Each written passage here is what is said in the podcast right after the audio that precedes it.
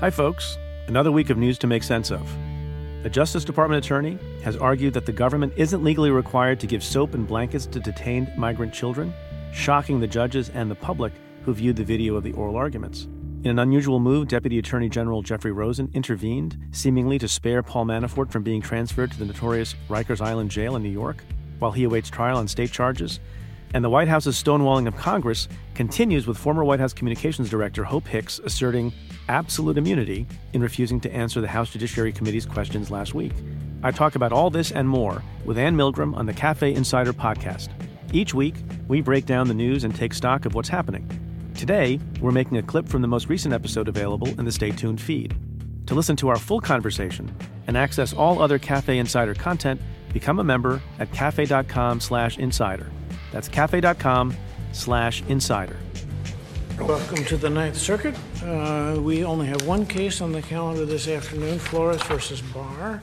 The Flores settlement basically says that the children must be housed in facilities that meet certain standards, including state standards for housing and care of dependent children. Um, it gives licensing authority, so all the programs have to be licensed.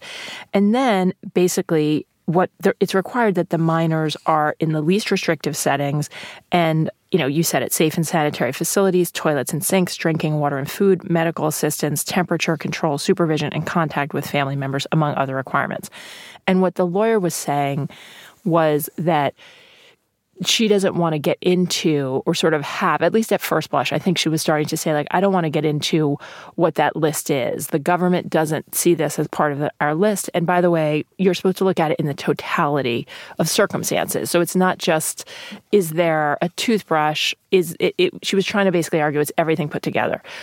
It is the most absurd legal argument I have seen. yeah. I, I, I, don't know how she made it with a straight face. I actually, I don't know how she made it. It's shocking, frankly. Actually. Yeah. Of safe and sanitary conditions is one thing, but the ultimate conclusion is safe and sanitary is a singular category in the agreement, and it was, it was, uh, one has to assume left that way and not enumerated by the parties because either the parties couldn't reach agreement on how to enumerate that, or that it was left to the agencies to, deter- to determine. Or really- it was relatively obvious, uh, and it's least obvious enough so that if you're putting it's to it's it's really reprehensible in my view.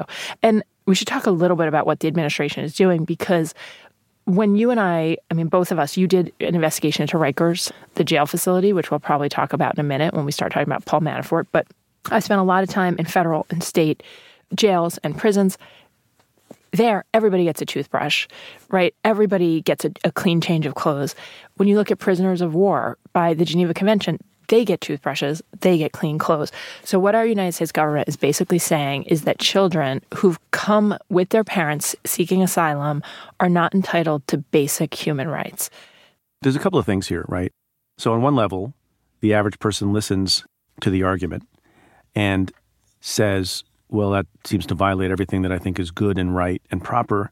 And you think about your own kids and you think about what common sense dictates. And most people don't know about the Flores settlement, nor should they know about the Flores settlement.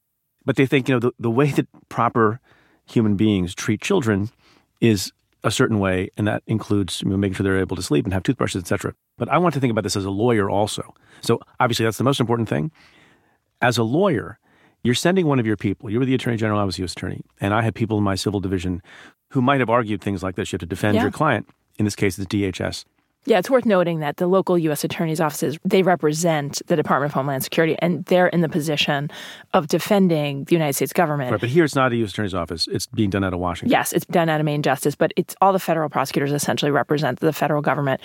What's really interesting here is it's not just them representing the federal government, it's them appealing from the decision of the lower court, right. which said, no, there are not safe and sanitary conditions here. And the government, instead of accepting that and changing their practice, they decided, you know what, we're going to appeal this.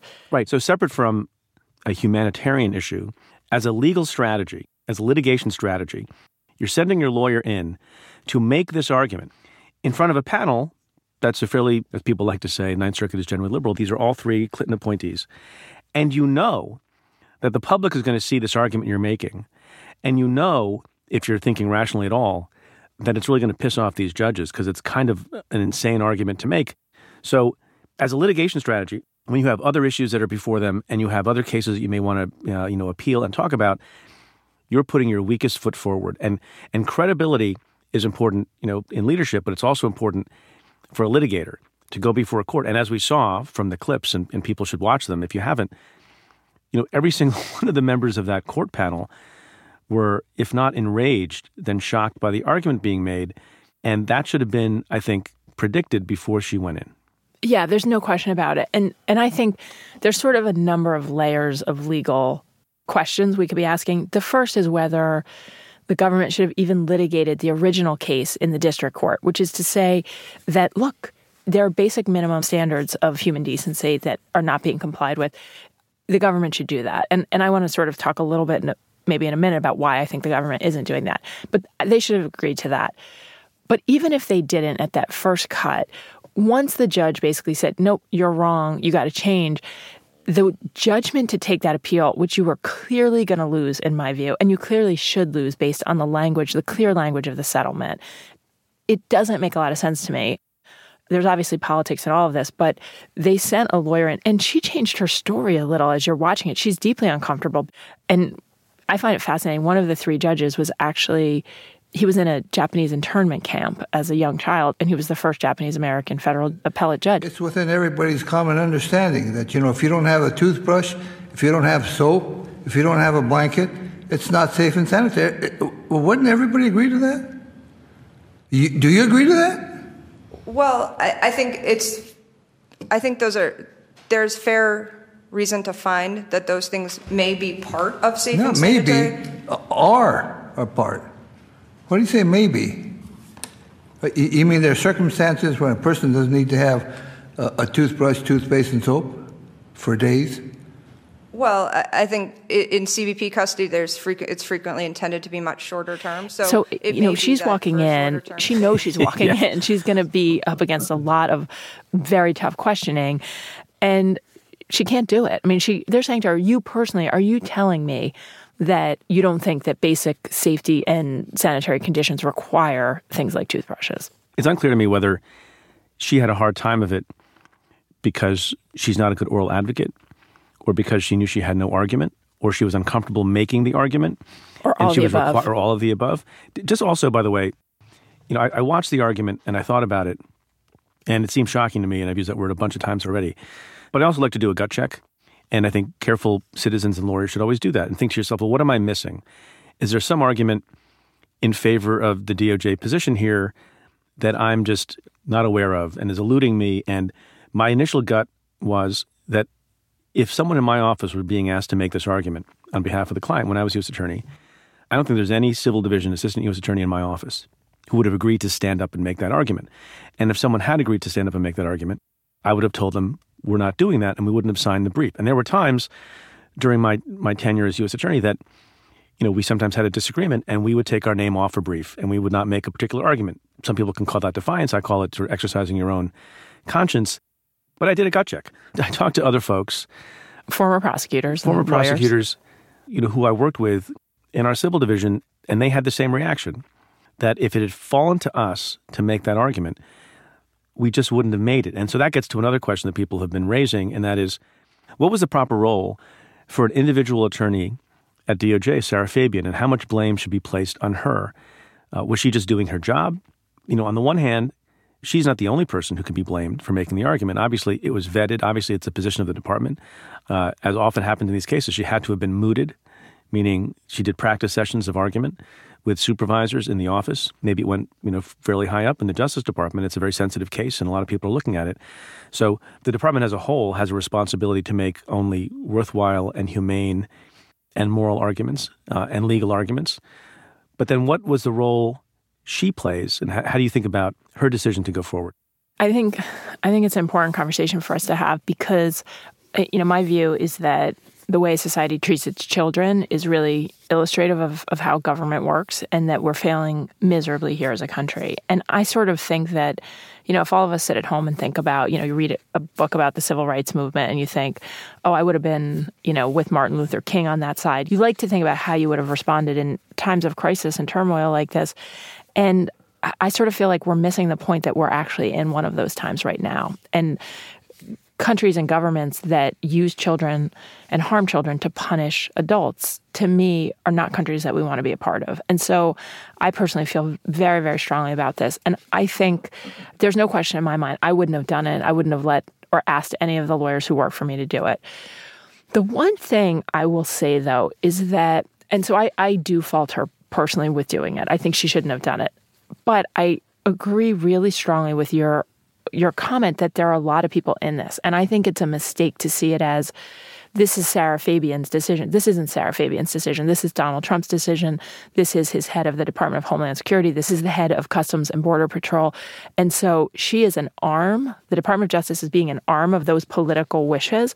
And she went along with it. And I think all of us have to account for, in this moment, whether we go along with this or whether we stop it so I think she's accountable, but I also think that it's just easy because we saw her on TV. The argument is so outrageous.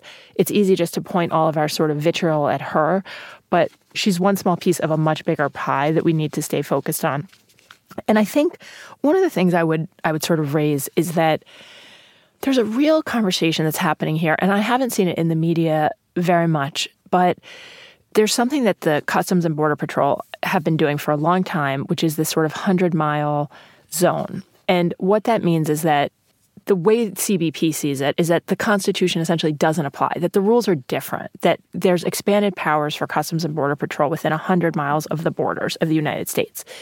And that applies to when people are seeking asylum. Um, that applies to you know, search and seizure rights to length of detention. And there are real questions, in my view, that the administration is pushing based on this argument that the same rules do not apply in those territories for people who are not lawfully in the United States that apply in the rest of the country. And all that people could sit at home and say, well, what does it matter? I'm not crossing the border at Mexico. But 100 miles from the border is literally two thirds of all the people in the United States. That's two hundred right. million people. So if we start to think about this, and, you know, I'm just sort of you know putting this out there if, if, this is one of the first steps of how totalitarian regimes treat children and families and start to strip away rights it's not just a question of people crossing the border it is today people coming seeking lawful asylum it's a question of within 100 miles, that's a lot of people and a lot of distance. And so, what worries me about this fight on Flores in Flores, the U.S. government agreed we'll follow any state detention r- rules, right? Any state that has foster care rules or child protection rules will follow them. So the U.S. government has agreed to that. Now they're walking into a court and basically saying, we want to make that as narrow as possible. They're supposed to hold kids for 20 days. They're holding them for way more than 20 days. They're breaking all the rules and they're going in to argue that either the rules don't apply or that they're coming up with, I think, specious, with really, you know, unfounded legal arguments to try to justify conduct that you and I would sit there and say, how is that possibly not violate right. the laws? And I don't even get why. You know, there's the moral reason that it makes no sense. There's the legal argument that is specious and terrible. And then there's the pragmatic argument. Like, what you know, what does it get you? You're going to have defeat after defeat handed to you. Maybe they're thinking, you know, it'll go up to the Supreme Court and we'll have a favorable Supreme Court. But you but know, Flores like, is a weird case even to do that on because they signed a settlement. So I, I agree with you. This is a very odd example. Look, I, I tend to start to believe the argument that some people make, and that you know, the cruelty is the point. I mean, you'd like to think that no one is being intentionally cruel. They're just maybe being dumb about how they're engaging in their policies. But at some point, you have no choice but to believe that the cruelty is the point. And you want the message to go forth to Central America and other places that if you come with a child, they will be, if not abused, then completely neglected and not given basic elements to live a safe and sanitary existence while they're held on concrete floors with no beds and aluminum blankets in U.S. custody.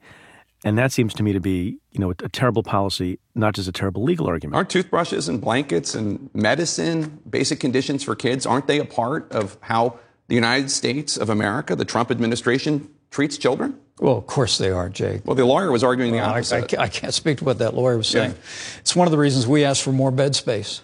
Right. When we were negotiating with Congress. Money, yeah. No, when we were negotiating uh, during the government shutdown. Oh, okay. And Democrats in Congress refused to expand the bed space and the capacity for us to, to detain but this people. This is going on right now. Borders. It's one of the reasons why we continue to call on Congress to give DHS, Customs and Border Protection, additional resources at the border. But this is again, the wealthiest nation in the world. What, we have money to give toothpaste and soap and blankets to these kids in this facility in El Paso. I hope you've enjoyed this sample of the Cafe Insider podcast. To listen to the full episode, head to cafe.com slash insider and become a member. That's cafe.com slash insider. To the many of you who have chosen to join the insider community, thank you for supporting our work.